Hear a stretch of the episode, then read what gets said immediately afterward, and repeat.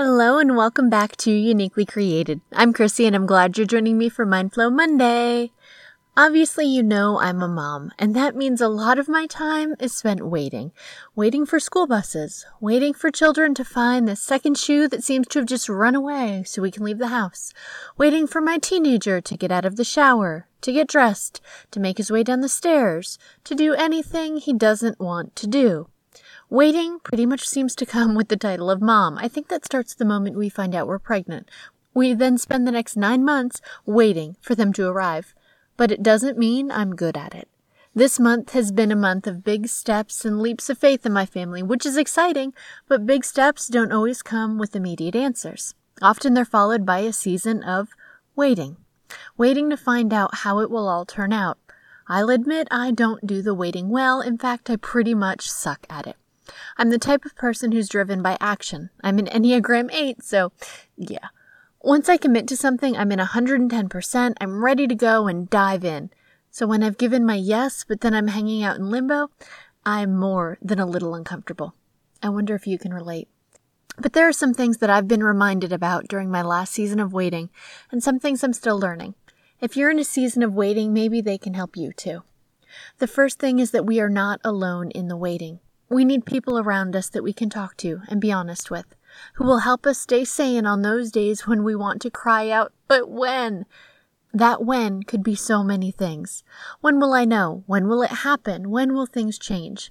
We need friends who help us to keep our eyes on God instead of what is trying to distract us in the moment.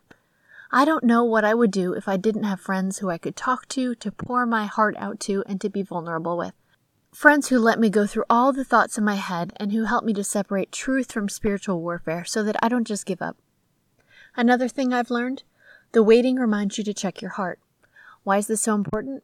If our will lines up with God's, we don't have to worry, because if this isn't our yes, we know we're still heading in the right direction. But if we look at what we're waiting on and we realize we're just looking out for ourselves, well, then we're going to be waiting for a long time. Romans 12:2 says, "Do not be conformed to this world, but be transformed by the renewal of your mind, that by testing you may discern what is the will of God, what is good and acceptable and perfect."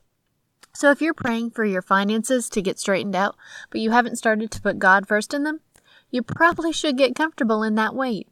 If you're praying for a relationship, but you're harboring unforgiveness, it's going to be a while. You have to check your heart. Next, waiting reminds us to trust in God.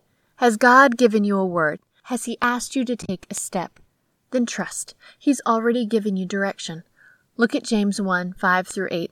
If any of you lacks wisdom, you should ask God, who gives generously to all without finding fault, and it will be given to you. But when you ask, you must believe and not doubt, because the one who doubts is like a wave of the sea, blown and tossed by the wind. That person should not expect to receive anything from the Lord. Such a person is double minded and unstable in all they do. Sometimes it's easier said than done, right? Especially as the wait goes on. We begin to think, well, maybe I misunderstood. Maybe it wasn't God talking. We allow doubt to creep in. But God's word generally doesn't have a timeline. It would be nice if it did, but look at Abraham. He finally came to understand that he would have children, but he had no idea how long it would take to happen.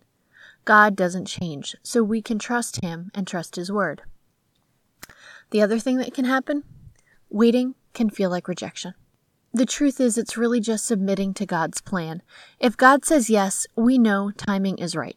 If God says not yet, then we know preparations are still being made.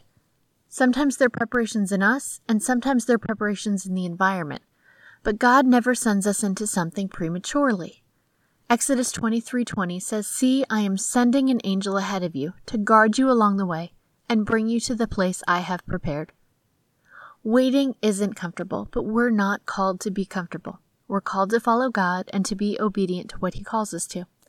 The waiting will stretch us, and an answer will always come. We just have to, well, wait. Thanks for joining me today. Remember, you can always find more uniquely created on Facebook or Instagram. And if you know someone who you think would like this podcast, pass it on. Have a great week, and I'll talk to you soon.